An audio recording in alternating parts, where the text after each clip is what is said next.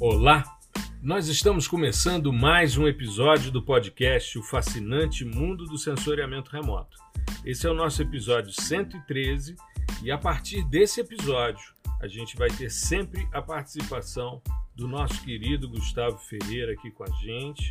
Né? A gente está convergindo as nossas atividades e nada mais certo, nada mais acertado, melhor dizendo, do que a gente fazer o podcast juntos. Seja muito bem-vindo, meu querido. Você que antigamente pedia licença para entrar, é. agora está aqui compondo o staff do nosso podcast. Fico muito é. feliz, Gustavo. É, eu mais ainda, assim, eu já, é, já frequentei a casa, né? Mas agora como como âncora aí também, né? Bom, meio, exatamente. É, é, um pouquinho, é, a resposta é um pouquinho maior, é um pouquinho maior, mas a gente vai indo aos poucos aqui, assim como foi da, da das outras vezes, né? E vai dar tudo certo, vai com calma. Com e certeza. é isso. A partir com de certeza. agora, se acostumem com a minha voz aí. é, mas já estão já estão acostumados, né? Já, o episódio passado foi o seu oitavo episódio aqui no podcast, sempre como convidado, mas muito querido. E agora aqui me ajudando, a gente juntos aqui, né? Fazendo essa essa, esse bate-bola que fica muito mais interessante, muito mais dinâmico para a gente avançar. Bom, nosso episódio hoje, Gustavo, como a gente vem fazendo com uma certa frequência, é o que foi notícia no sensoriamento remoto e na área espacial no mês de fevereiro. Foi um mês bastante movimentado, a gente teve um monte de coisas legais aí, mas principalmente muita conversa sobre interferência de sistemas sensores, lixo espacial e o fim do mês foi marcado pelo início da guerra né, na Ucrânia, né, da guerra dos russos contra os ucranianos, que gerou uma série de movimentações nesse sentido. Mas para a gente começar, eu vou puxar uma bola aqui e a nossa, a nossa dinâmica a partir de agora, ao invés de eu conduzir o processo e a gente ficar conversando a respeito e você dando suas opiniões, nós vamos fazer esse bate-bola. Eu falo de uma matéria, de um determinado tema, você fala de outro e a gente vai se completando aí, complementando as informações à medida em que achar que deve. É só falar, né? É por aí que vai ser essa nossa dinâmica. E eu queria começar por uma matéria do início do mês que trata da Estação Espacial Internacional. Aliás, eu outro dia, Gustavo, vou depois fazer um post com essas imagens. Encontrei umas imagens muito interessantes do Landsat 8, mostrando a Estação Espacial Internacional embaixo, porque ela está a 400 quilômetros e o Landsat tem uma altitude nominal de órbita de 705 quilômetros. Então, muito legal. Mas o mês começou com uma fala né, dos administradores dessa dinâmica aí, que são vários países, né? É, comentando que eles vão prorrogar a, o funcionamento dela até 2030 e o mês de fevereiro veio com uma notícia triste de que ela deve ser destruída em janeiro de 2031. Ela é uma estrutura muito grande para ser é, passar por um processo de desorbitar, né, ou seja, retirar da órbita e fazer com que ela gradativamente reingresse à atmosfera. Mas como ela é uma estrutura muito grande, você não pode deixar isso ao acaso. Então você tem que organizar as questões de maneira que essa destruição faça com que você tenha peças menores e que com isso você possa fazer esse reingresso e a expectativa é de que ela seja lançada em direção a um ponto que existe no Oceano Pacífico que é conhecido formalmente como Polo de Inacessibilidade do Pacífico e é comumente chamado de Ponto Nemo. Isso é uma alusão ao Capitão Nemo, que é personagem do livro do Júlio Verne, 20 mil léguas submarinas, né?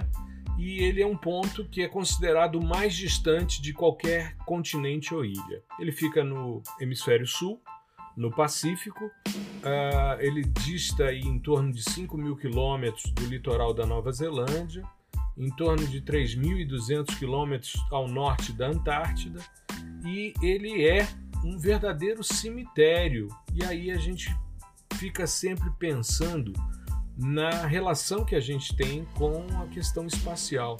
Eu estava gravando, Gustavo, você sabe que a gente está com vários projetos conjuntos, né? E eu aproveitei agora o carnaval para gravar algumas aulas de um curso novo que vem aí em breve. Né? A gente ainda não, não vai divulgar formalmente, vamos só deixar o gostinho de quero mais, mas eu estava gravando e algumas aulas né, desse curso novo, já estou com quase a metade dele gravado. E aí é, eu estava vendo, uma das coisas que me chamou a atenção dessa reflexão é que em 1957 a gente não tinha nada, né? A gente lança o Sputnik 1 em 57. Quase, quase que joga, né? O lançamento foi é, assim, só, só para ter alguma coisa lá em cima mesmo. Exato, exato. Uma esfera metálica com umas antenas, depois o Sputnik 2 no mesmo ano. E no ano seguinte o Explorer 1 dos americanos, que foi inclusive quem percebe os cinturões de Van Allen, né, do, do campo magnético do planeta e tal. E muito interessante porque, pô, em 57 não tinha nada e hoje a gente tem dois grandes anéis de lixo espacial. E a gente externaliza as coisas mesmo, né? Ou seja, tem que se livrar. Ah, pega as baterias da estação espacial e joga no espaço. Uma hora cai. Tomara que não caia em cima da minha cabeça, né? Ou da sua. Mas uma hora cai, né? Aí você pois pensa, é. a estação Mir, né? Já está nesse ponto Nemo e você tem outros, outros sistemas, né? outras espaçonaves.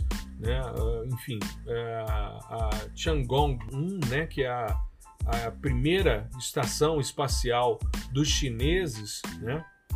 ela também, em 2013, ela entrou numa uma espécie de modo de hibernação e depois, em 2016, perderam contato e aí depois é, jogaram no ponto Nemo, né? E agora vem a Estação Espacial Internacional. Cara, é muita coisa para você jogar no mar. Sim, elas são gigantes, elas são gigantes, né? A gente pensa, geralmente está acostumado, assim, a, a, a, gente que trabalha com isso, né? Tá acostumado com, com as plataformas, né? Os uhum. satélites que são, eles já são grandes, assim, o tamanho de, de veículos, né? caminhões e tal. E a gente já fica meio espantado. Agora, uma, uma estação, um negócio é do tamanho de, não sei, um, do, acho que é do campo de futebol americano. Né? Exato, né? ela tem um sempre tamanho. fazem essa comparação. Né? Exato, né? ela tem o tamanho de um campo de futebol americano. E você é jogar esse troço no meio do oceano, cara, e a vida marinha, enfim. É, é complicado, porque você está sempre esculhambando, né?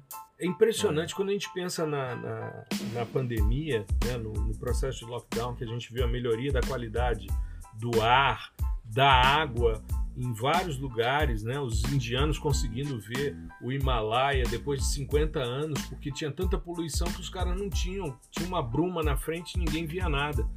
Então, pô, é, é uma doideira você pensar num negócio desse, né?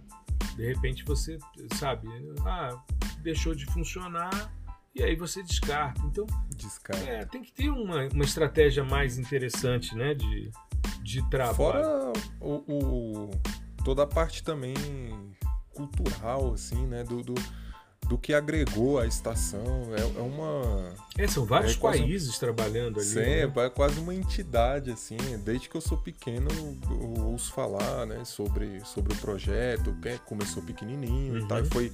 É, é o Brasil ia participar ali. e depois saiu Exato. fora, só mandou o, o Marcos Pontes para lá, né? Foi o único. Teve essa questão também, é. né? Da, da mas é um, um grande trabalho assim, de, de cooperação, claro. né? E, e, não só da construção, mas da manutenção também, né? Então, vez ou outra tem é, astronautas aí de todo mundo para para realizar experimentos e manutenção também, né? Então a gente sempre ouve falar lá do Canadarm, né? Que é o, o braço robótico, né? Uhum.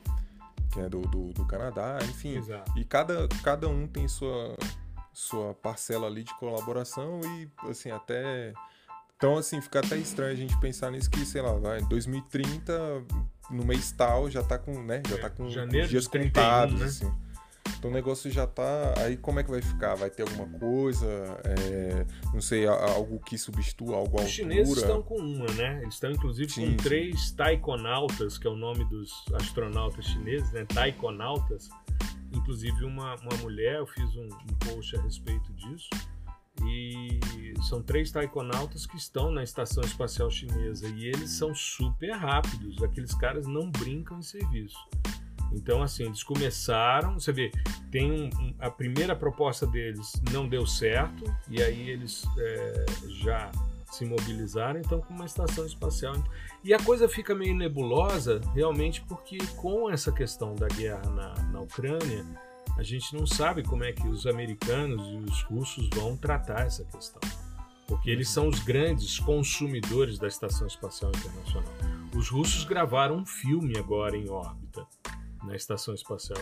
É complicado, porque agora, quando teve a, a, a explosão do, do os, os, russos explodiram um satélite da antiga União Soviética e os detritos fizeram com que os astronautas e os cosmonautas, né, que astronauta é americano, cosmonauta é russo, que eles fossem para os seus módulos e ficassem ali esperando por várias horas para saber se iam ficar ou se teriam que abortar a missão por causa da possibilidade de detritos, né? Por causa de, uma, de uma, um, um teste de explosão de uma, de uma estrutura no espaço. É muita doideira. É muita falta de sustentabilidade espacial, né? Se a gente for pensar. Sim, é, ela inexiste. Né? Exato. Hoje em dia não tem isso. Falando nisso, né, detritos, enfim, impactos, é, a gente tem uma notícia também do possível foguete da SpaceX, né, que vai se chocar com a Lua. É, aparentemente é um estágio do, do, Falcon 9, né, Falcon 9, enfim, uhum. é, e que vai que está a caminho aí da Lua, né, desde 2015, eu acho, né, que foi o lançamento do, do foguete. Uhum. E, fica, e tem um jogo engraçado que é. O pessoal do, dos Estados Unidos fala que não é, né? Não é, o Falcon 9, é um foguete chinês. É o pessoal da China não é chinês, não. né? Então, Entra um jogo de empurra, essa, né? Essa bomba aí não é minha, não. Toma que e, o filho é seu. Pois é, enquanto isso, o, o o, o, foguete não tá nem aí pra isso. Não, tá indo, então tá indo bonitinho em direção chegar. à Lua, né? Seria um, é. um, estágio do foguete, né? Um pedacinho do foguete. Isso. Porque o Falcon 9 ele tem, ele chegou agora a, a 100 lançamentos, né? Com o lançamento agora de alguns satélites da Starlink. E, e, é uma figura que eu acho é, é, uma coisa bastante emblemática quando a gente fala de sustentabilidade espacial, que é justamente o fato do veículo voltar pousar e ser reutilizado. Você vê. Dá ré, né? Isso. Dá ré. 100 missões, né? As primeiras os caras perdem, as primeiras explodem, você não tem controle, não sabe como fazer. Pô, mas agora já foram 100 missões exitosas com o reaproveitamento do foguete. Então é isso, é você. E quando eu falo sobre sustentabilidade espacial, eu acho que isso é uma coisa que deve ficar claro para todo mundo. Eu jamais seria contra a corrida espacial, a utilização de satélites. Eu trabalho com isso. Eu trabalho com processamento de imagens, eu dou aula de sensoriamento remoto. É óbvio, eu acompanho com a mesma emoção todos os lançamentos. Mas o que a gente quer é que haja sustentabilidade, ou seja, usou, terminou, dá um destino adequado.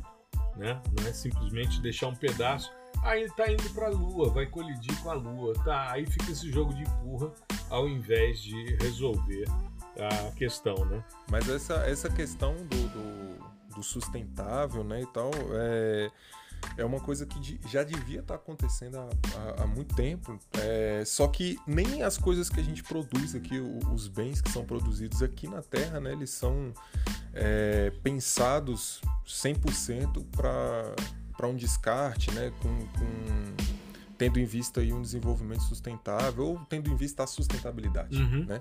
Então, bom, se nem aqui do nosso lado, né, no nosso quintal aqui na rua e tal, essa coisa é feita, então a, a, acho que vai crescendo com a distância, né? Exato. Então, a, quanto mais longe, pior. Então, no espaço tá complicado. É terra que... de ninguém, né? Vira terra é. de ninguém.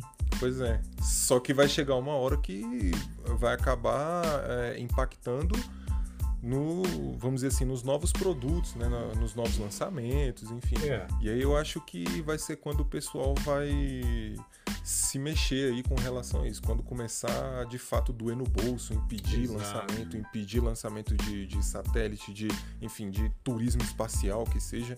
É, e quando, quando chegar aí, né, nesse ponto, aí a galera fala, oh, acho que eu preciso fazer alguma coisa com relação a isso. Né? Exato. Mas já, já deveria estar. Uh, tá está sendo feito há, há, muito tempo. Há muito tempo. É, e a gente percebe, porque é, hoje a gente tem os satélites para GPS, para internet, enfim, tá cada vez mais uh, se ampliando. A gente viu aí está. São muitos. É, você tem. É porque a gente, a gente fica focado no, no, no sensoramento remoto, né? Ah, você tem um Landsat 1, 2, 3, sei lá, você tem seis Landsats aí em órbita, sei lá. Mas se você pegar isso para comunicação, é muito. Você pode multiplicar por 10, por 20, exato, por 100. Exato. É muita coisa. Uai, a, a Starlink da, da SpaceX já está com 2 mil satélites. Pois é. Né? E a previsão parece que são 10 mil ou 20 mil, um negócio assim. E eles estão, eu falei disso no episódio do mês passado, eles estão atrapalhando a aquisição de imagens dos telescópios em terra. Só que Acontece que a gente começa a ver que, às vezes, é, colocar tanta coisa assim em horta, sem uma, uma previsão, ou mesmo sem levar em consideração todas as variáveis, ou pelo menos boa parte delas, você pode ter um problema muito sério. E, por exemplo, no início de fevereiro, a Starlink perdeu 40 satélites em função de uma tempestade solar.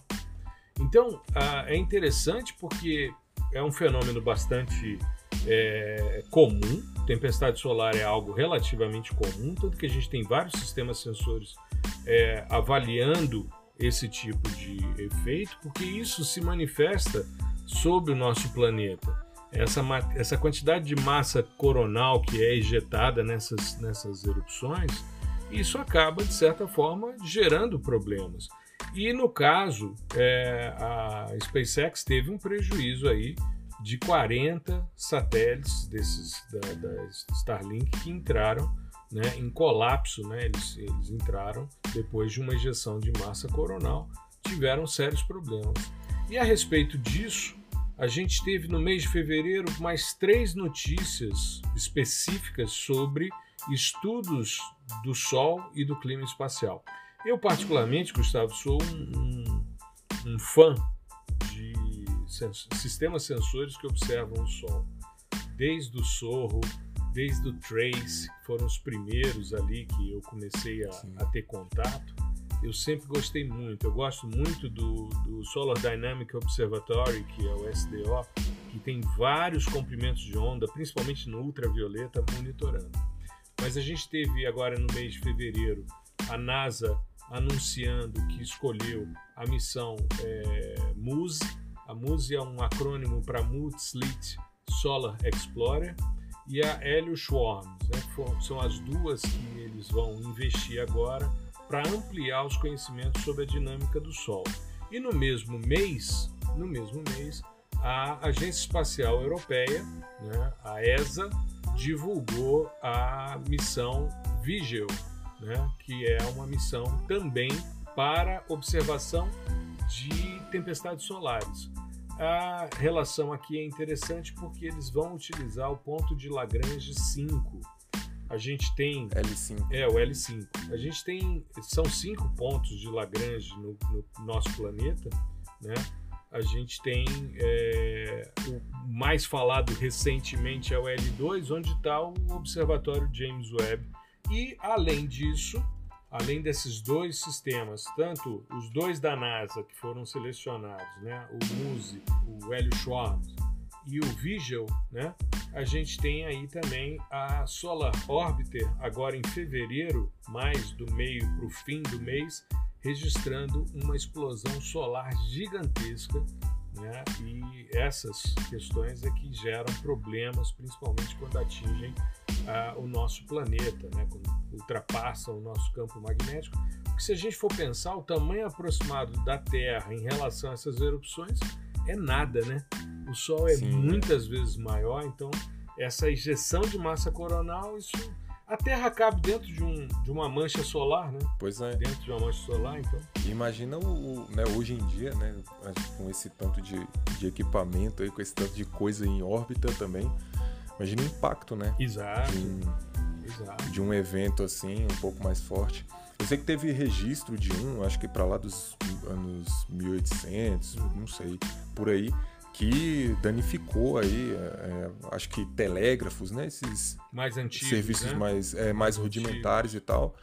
E foi um evento bastante né, de, de alta magnitude ali. É, é, em termos do, do, clima, clima espacial e tal. E, e aí, desde então, não se registrou outro evento da, da mesma magnitude. E aí a gente fica sempre naquela, né? Quando é o próximo, esperando. Né? É, Quando é o próximo. É igual, é igual o, di, é o, dilema do ônibus lá, né? A gente tô esperando, tá mais perto de chegar ou não? ou tá mais longe? É, é interessante isso. Eu vi também uma matéria no mês agora de, de fevereiro, estou tentando resgatar ela. É, deixa eu ver se eu encontro aqui, mas eles também eles viram uma, um registro muito interessante a respeito dessas questões, porque como eu gosto muito dos estudos solares, sempre que sai alguma matéria eu estou sempre dando uma olhadinha, né? Uh, deixa eu ver aqui. Assim, foi no dia 1 de fevereiro que foi divulgado. Tempestade solar ocorrida há 9 mil anos preocupa cientistas. Aí você vai dar uma olhada nessa, nessa questão. Deixa eu ver se eu consigo acessar aqui a matéria. Uma tempestade solar extremamente poderosa atingiu nosso planeta no período errado. Um mínimo solar, que é justamente o momento em que o Sol está mais ameno, ou seja, deveria ficar mais tranquilo. E isso foi registrado há 9.200 anos atrás. E isso daí em função de marcas é, registradas em gelo na Groenlândia e na Antártida. Então, é, isso foi um, um, artigo publicado na Nature né, que mostra, porque o que, que acontece? Os ciclos de manchas solares, né, isso é uma coisa que eu estudei bastante, é, os, as manchas solares foram observadas inicialmente por Galileu Galilei e ele faz o registro do primeiro ciclo de manchas solares. Essas manchas solares são locais de saída e chegada de linha de indução magnética na superfície do Sol e elas geram áreas mais frias, que são essas manchas. Essas manchas, por exemplo, tem mancha lá que o tamanho caberia a Terra dentro dela. Elas sempre aparecem em pares. E o que, que Galileu percebeu? que ao longo de um ciclo de 11 anos você atinge o máximo solar e depois você tem a queda disso. Então, durante 11 anos você teria o Sol menos ativo, com menos manchas solares, com menos atividade, menos erupções solares, menos ejeção de massa coronal. Atinge o máximo quando você tem mais atividade e depois desce. E o que intrigou os caras foi perceber que uma erupção gigantesca né, ocorrida há mais de 9 mil anos, chama atenção porque ela ocorreu no momento em que o Sol tinha que estar mais tranquilo. E isso, de certa forma, mexe com a cabeça das pessoas, porque você espera um padrão e de repente você encontra registros de um padrão inverso. Né? Isso é muito doido. Pode ter sido só essa vez, né? Mas pode, mas fica com a, fica com a pulga atrás Se aconteceu uma vez, pode acontecer de novo, né? É. Então gera esse tipo de questão. Bom, falando de sol, de monitoramento né, do, do clima espacial aí, que está, é claro, diretamente ligado ao Sol, a gente tem uma matéria também é, que trata da, da sonda né, Parker, da missão Parker Solar Probe, uhum. que ela mirou ali seus detectores para Vênus e trouxe algumas imagens bem interessantes do espectro da, da luz visível, né? Uhum. Da superfície de Vênus aí.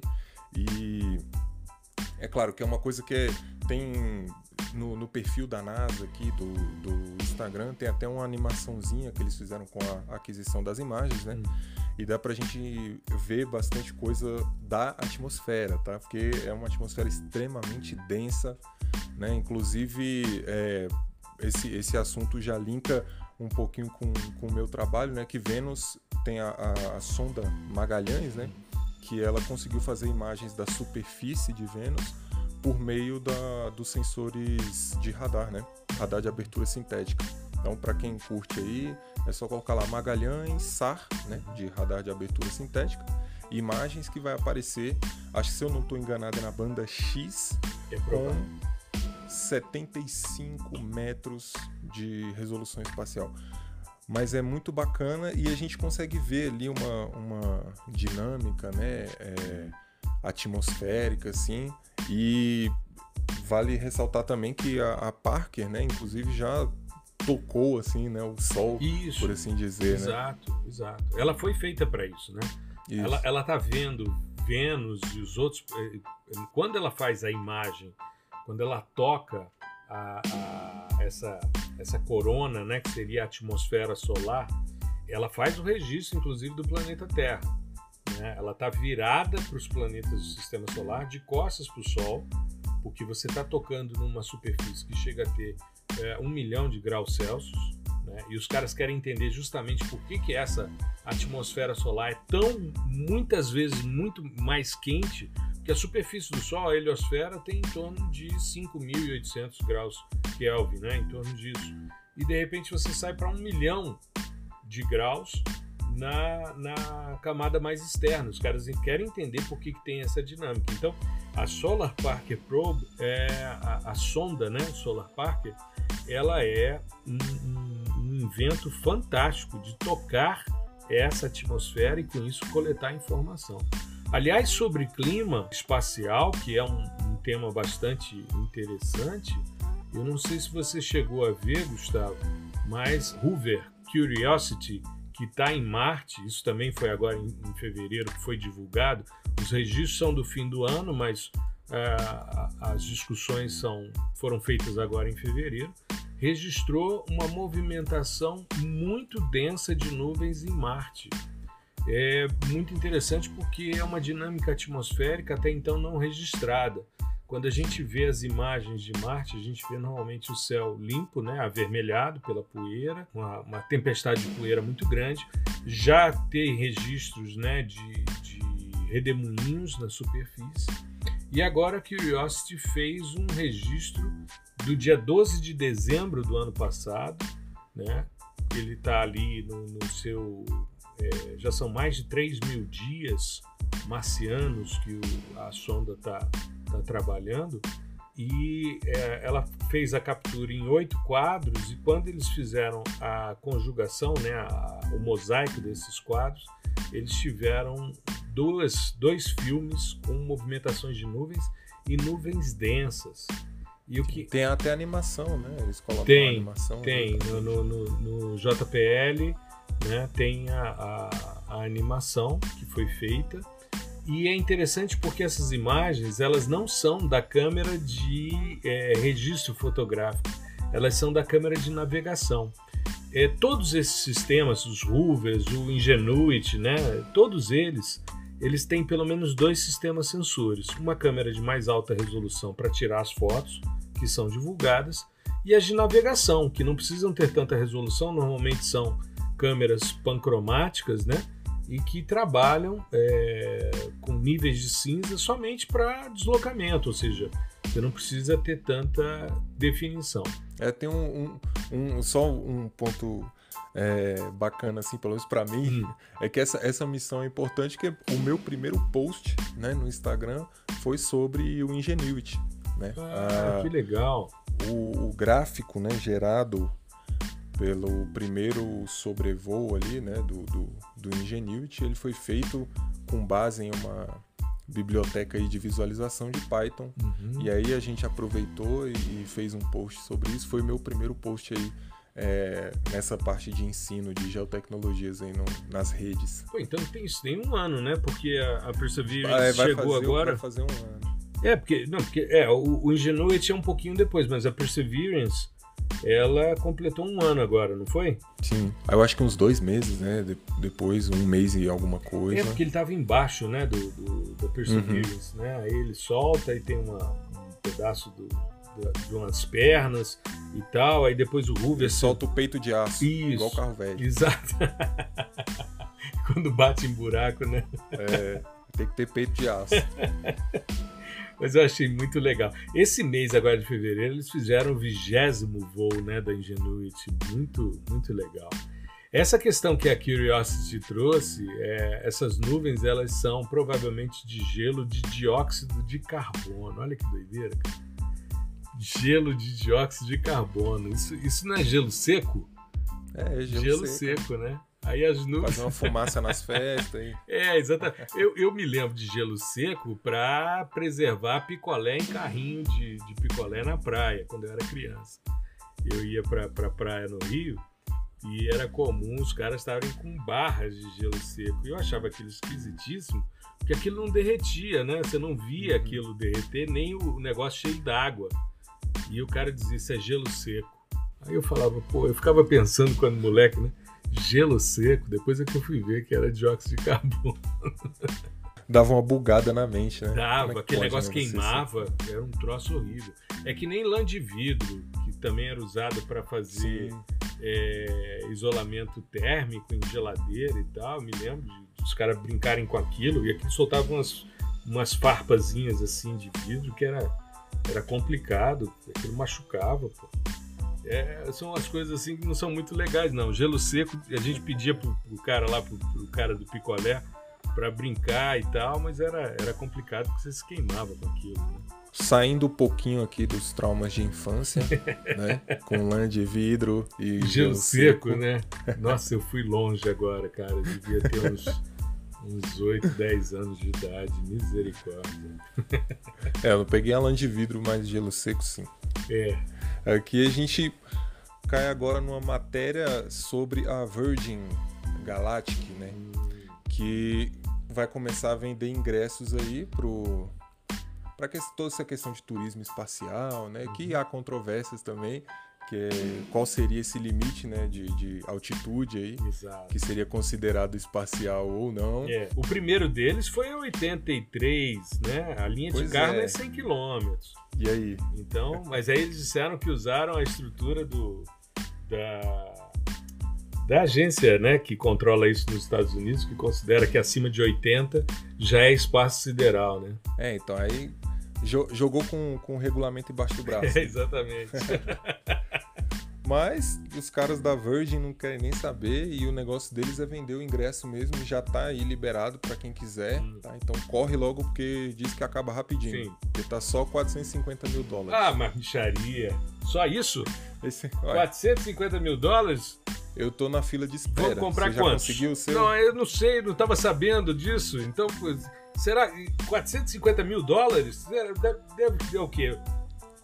De repente levar a família, né? É, eu acho que dá pra fazer um passeiozinho no final de semana. É, aí. exato, né? Tô fazendo nada. Vou pra é. praia? Vou nada, né?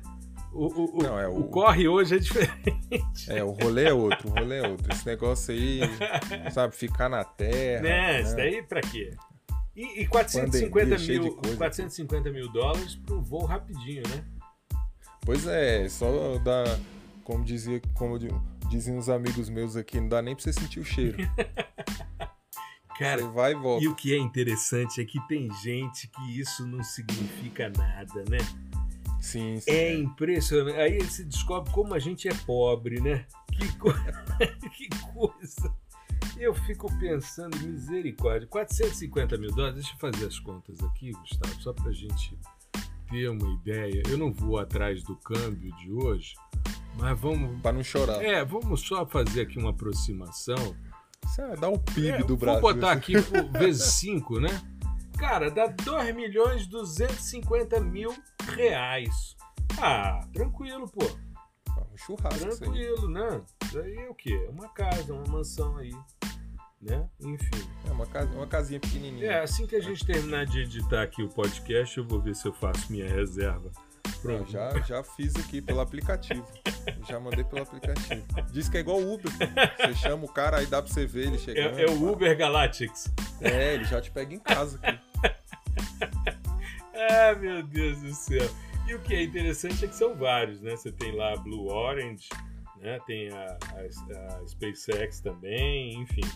Isso vai é, se popularizar, né? Vai se popularizar. Eu acho que é isso, né? Eu acho que é isso. Eu achei muito legal quando eles levaram o, o Capitão Kirk, né? Sim, pra, pra, fazer o voo. Mais do que merecido, né, cara? Mas é muito doido, né? Sim. Eu acho que para Mas... você fazer simulação de gravidade zero, aqueles aviões são interessantes e deve ficar mais barato. Né? Pô, né? uma fração do valor. Exato. Mas assim, né? É tem, tem, tem gente que não, não tem problema com isso. Se você pensar 450 mil dólares, não sei. Não, um, 2 milhões. É o preço, cara, é, preço de um carro. Não, tem... O preço de um carro, assim, esse carro, é, esse carro, carro de luxo exato, aí, Lamborghini, exato, Porsche, exato. Ferrari. Então, aí tu, aí tu, se você olhar na, na, garagem de um milionário, bilionário, vai ter, sei lá, 20 carros desses. Exato. Então, aí o cara olha para isso, pô, isso sai tranquilamente, né? Dá para dar uma voltinha ah, no espaço sim, sim sem problemas. Para mim vai ficar um pouco puxado, né? É, se, se, financiar eu faço. É, bem contadinho assim, eu devo levar assim algumas encarnações para conseguir fazer um voo desse assim. Eu acho que é, é, é, um grande barato e eu te digo, se eu tivesse oportunidade eu iria tranquilamente. eu também, por isso que eu tô te falando, se eles, se eles financiarem lá... Queria ver se a Terra é plana mesmo. Queria, é. queria ver se é lá de cima. Ou se é só foto com GoPro, né? Que faz aquela é. distorção ali do olho de peixe. Né? Você quer ver o domo. agora, muito doido é o que a gente está vivendo agora no final com essa guerra, né? A gente falou um pouco sobre isso no episódio passado e a gente tem visto. Eu, eu vi não só é, essa discussão sobre as tropas chegando, e aí você tem imagens das mais variadas, né? Eu vi imagem SAR mostrando os comboios, né? Porque aí você vai ter questão de, de reto espalhamento do tipo double bounce ali acontecendo na estrutura metálica dos veículos e tal. A resposta é bem mais forte. Muito né? mais forte. O sinal é muito claro, né? Você vê. E, e, hoje você tem como. Você tem constelações aí de alta resolução, né? SAR de alta resolução. Sim, o Capela, Capela é exato, é Exato, e foi exatamente as imagens do Capela que, que eu vi num, num jornal. Eu acho que foi na CNN, no, no, no site da CNN ou da BBC, eu não me lembro agora qual foi, mas que mostrava imagens do Capela com a, o deslocamento das tropas, né? E foi uma das coisas que eu estava vendo ao fazer o histórico do sensoriamento para é, uma dessas aulas gravadas que eu comentei no início do episódio. Eu é, fiz uma comparação, né? Porque nos anos 62, né, em 1962, quando os americanos decretaram o embargo a Cuba, é, foi pela presença, né? Eles encontraram nas imagens do YouTube a presença dos mísseis soviéticos em Cuba. E dizem as más línguas né, que o Kennedy mandou vir um carregamento generoso ali de charutos cubanos e depois decretou o embargo à ilha. E, Coíba. É, exato, exato. E aí, é, 60 anos depois, você tem lá a Maxar Technologies, né, com o Worldview 3, e imagens de alta resolução submétricas com os comboios é, russos ao nordeste de Kiev, né? Então, assim, é, é, é, muito doido isso. E a grande sacada e a grande discussão que rolou agora no finalzinho de fevereiro é justamente como é que fica a cooperação Europa e Estados Unidos com a Rússia nessa questão espacial, porque os caras são parceiros, não só na Estação Espacial Internacional, a gente tem hoje, a bordo da Estação Espacial Internacional, a gente tem tanto é, astronautas como cosmonautas, tá certo? Ali integrados e trabalhando juntos, tanto NASA como Roscosmos, né, que é a agência espacial russa, estão é, ali desempenhando suas funções e fica a dúvida de como isso se mantém, né? essa crise gera uma série de incertezas nessa área também, porque existem projetos futuros, né? Existem projetos aí, inclusive de exploração de Marte, que envolve integração e tal, e é uma coisa bastante complexa, né? É isso, esse, é, esse episódio aí infeliz, né, uhum. da, da história, ele abre espaço também para a gente enxergar é, os dois lados aí, né, dos, do, do, do conhecimento, de você conseguir desenvolver né, as ferramentas a esse ponto, uhum. tal qual foi é, bomba atômica, enfim, energia nuclear, né? Uhum. Que hoje em dia, com, com um instrumento, né, uma plataforma que a gente utiliza para monitorar agricultura, para monitorar feições naturais, né, uhum. ou antrópicas que sejam, mas que utiliza para planejar e desenvolver é, e deixar a vida da sociedade melhor. A, a, a, as pessoas, os tomadores de decisão, quando querem, eles colocam isso a serviço né, do, do da guerra uhum. e tal. Então, você usa, por exemplo, você tem plataformas que são por demanda, né? De, de aquisição de, de dados. De aquisição de imagens. Então, cara, você pode aumentar a resolução temporal em muito. Uhum. E isso aliado a uma alta resolução espacial, você chega antes, porque é, muito da da parte de guerra assim atual, o pessoal pensa sempre no drone, no Vant, ah, vai ter uhum. o, o, bombardeiro ali, ele vai ser um, um, veículo não tripulado e tal, e não sei o que. Mas antes disso, o cara consegue, com uma certa precisão, prever né, os movimentos ali do, do seu adversário, uhum. das tropas, do, dos veículos, porque ele está ali adquirindo imagens de alta resolução o tempo inteiro e ele põe isso né, num, num, numa perspectiva temporal e consegue ver os deslocamentos no espaço e, e traçar uma estratégia, enfim. É, mas isso é, é, um lado bem, bem ruim assim, é. do, do, dos, das ferramentas que a gente utiliza para trabalhar no dia a dia. Né? Exato, exato. A gente, enquanto pesquisador e, e, e até mesmo o pessoal que trabalha no mercado aí desenvolvendo soluções, uhum. né? soluções para melhoria da, da população, da, da, da, da vida das pessoas. Né? É, né? e não, e não para você guerrear. Para você tirar a vida das pessoas. Né? É. é, não, concordo com você. Eu acho que a gente avança muito nos momentos de dificuldade, né? grandes avanços, por exemplo, o radar, a organização dele está né, tá associada a questões bélicas, enfim, o sensoriamento é, teve avanços. A maioria, né, do, do, do, do sim, sim. O, o, sistema de posicionamento também. Exato, exato. A Guerra do Golfo, né, me lembro, eu dava aula já de geografia nessa época, quando houve a invasão é, do Kuwait, eu me recordo de, da discussão que existia da disponibilidade seletiva, que era aquele erro médio disponível né, nos sistemas GPS. É, L1, L3. Isso, né? exato. E aí eu estava inclusive com o teu orientador no campo quando acabou aquilo dali, foi 1 de abril de 2000.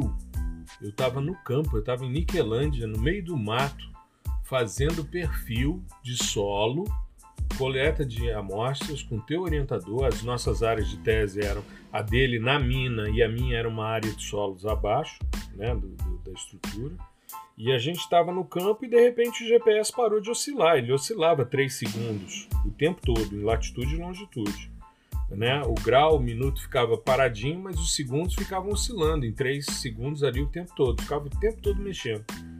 No dia 1 de abril, pô, parece que é mentira, né? Mas era dia 1 de abril, o Clinton manda suspender essa disponibilidade seletiva, porque percebeu que ia ganhar muito mais dinheiro com um GPS com precisão submétrica, né, centimétrica, e é, de repente eu olho para o GPS, até falei com o Osmar, falei, cara, o negócio bichou aqui, parou de oscilar, será que quebrou esse troço? Ele disse, cara, não sei, cara.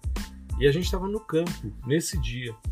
Antes disso, na Guerra do Golfo, a gente tinha discussão de como ia ser se você tivesse um GPS que não oscilasse, você botasse ele no início e teleguiasse ele e tal, que você eh, ia acertar a quina de uma mesa com uma precisão absoluta e tal. Enfim. É, eu lembro, eu, eu, assim, eu, eu, já, já peguei um pouco depois, mas eu lembro na, pós é, 11 de setembro, né? Uhum. Na, na, na guerra ali. Exato. É, a invasão do Afeganistão, o, né? Contra é, o Talibã. Que tinha, que tinha isso também. O pessoal, com GPS você consegue. Se o cara estiver dentro do quarto ali, você consegue saber a janela certinho, joga o misto dentro da janela. É, aí entra o imaginário, né? Nessas, nessas sim, sim. Isso, isso é legal, isso é bacana, isso é bacana. Igual tinha, tinha um chefe meu que ele. Ele não era da área, né? Uhum. Claro era uma da área de gestão e ele tinha e eles ele me perguntava assim se dava por exemplo para a gente ver por, por imagem de satélite né a placa do carro é, ele tem que cair no, ele tem que cair no, no barranco, né? Pra ficar com pois a é, placa pra cima. Se ele tiver caído, beleza. eu me lembro que tinha essa questão, né? Pô, vai chegar um dia que a gente vai ver a placa do carro. E eu ficava pensando, caraca, a placa do carro, só se o carro embicar numa, numa ribanceira assim. Aí a, haja visada lateral, viu? é muito doido, né? E tinha uma, uma série de televisão, não sei se você chegou a assistir, chamava 24 Horas, com o Keith, Assisti, assisti. com Keith Sutherland. Jack Bauer, né? É, Keith Sutherland. E aí tinha um negócio, ele chegava e falava, fulano, dá uma olhada aí no prédio, veja quantas pessoas em tal andar. Aí os caras faziam uma perfilagem do prédio, aí via quantas pessoas estavam. Olha, tem um cara ali perto da porta e não sei o que. E eu pensando, eu já dava aula nessa época, né? E eu pensando, cara, em termos de sensoriamento remoto, como é que o cara vai fazer esse tipo de imagem? Será que ele está usando raio-x e tal? Não, mas era um perfil térmico. Ou seja, umas viagens assim muito doidas. Atravessando concreto, Exato. né? E assim, pô, independente de quantos andares tinha o prédio, ele sabia quantas pessoas estavam e os terroristas, onde é que estava a vítima que ele ia resgatar. Era uma viagem assim, cara. E eu ficava pensando nessas questões. Teve um filme que mexeu muito com o imaginário também, chamado Inimigo do Estado, que o cara era, era vistoriado por satélite. Ah, o cara tá correndo em tal lugar e o satélite ali, né, à disposição, monitorando um sujeito correndo. Uma pessoa. É, eu pensando, cara, é muita doideira esse negócio, né? Muito doido.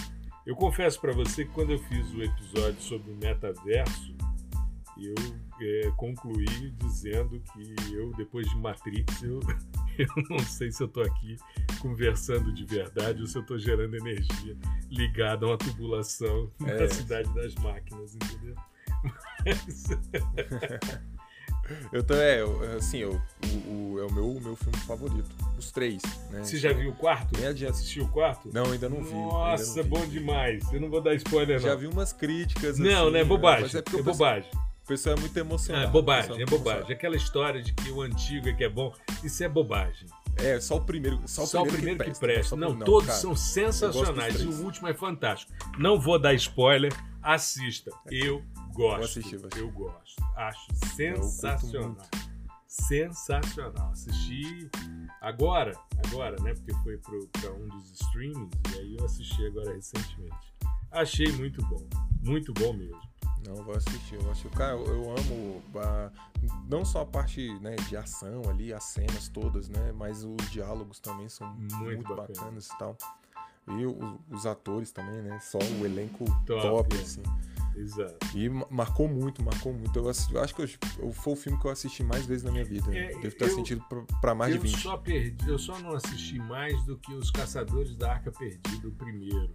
Mas aí foi uma questão que aconteceu comigo, que aí eu já, nós já mudamos aqui o foco para filmes. Mas tá tudo bem, o podcast é nosso, a gente faz o que a gente quer. Mas eu quando estava na época do Rock in Rio, isso, 1985, né, eu doido para ir pro Rio para assistir o Rock in Rio. E meu pai disse: Não, nós vamos para Maceió. Eu falei: Tá, né, não tinha grana, lascado, menino, dependia dele e tal. Eu falei: Tá, vambora, né? Fui. E não tinha o que fazer em Maceió, sei tomar banho de mar e dormir, né? E, pô, à noite assistir na Globo um, um VT do que rolou no Rock in Rio, né? E assim, aquela. lendo no jornal no outro dia quem tinha tocado e tal, os shows maravilhosos. Doido pra ir. Ah, assim, né? Foi uma frustração total. E do lado do, do apartamento que ele alugou, tinha um cinema. E estava passando, era lançamento, Os Caçadores da Arca Perdida. Eu cheguei para assistir a sessão, era só eu.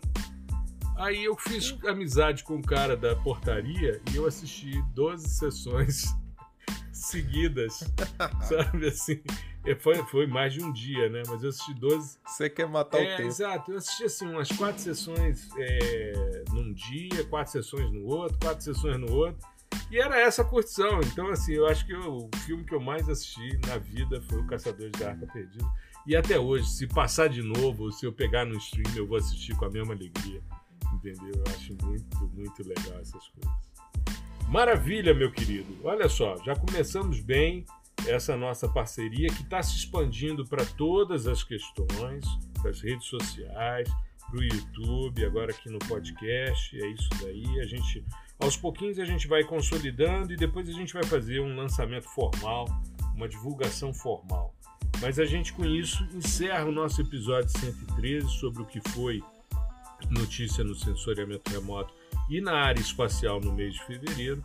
E já deixando aí né, vocês de sobreaviso, porque o professor Gustavo e eu vamos fazer um workshop aí sobre PDI com Python em breve. Eu acho que agora, nesse próximo mês, né, Gustavo? Agora em março a gente isso, deve, isso, mais no fim do mês, promover aí um workshop isso. Né, sobre PDI com Python. O Gustavo está organizando as estruturas e a gente vai divulgar em breve, né? Sim, com, com o, o, foco vai ser aplicações do dia a dia. Né? Acho que, é, que tem sido uma, uma demanda né, aqui no, no, no meu Instagram e tal que é o pessoal pedindo aqueles processamentos que a gente está né, tá acostumado a fazer, quem trabalha com, com processamento digital de imagem, os mais, mais comuns aí. Então, eu quero ler a imagem, cortar, empilhar, é, empilhar depois, né?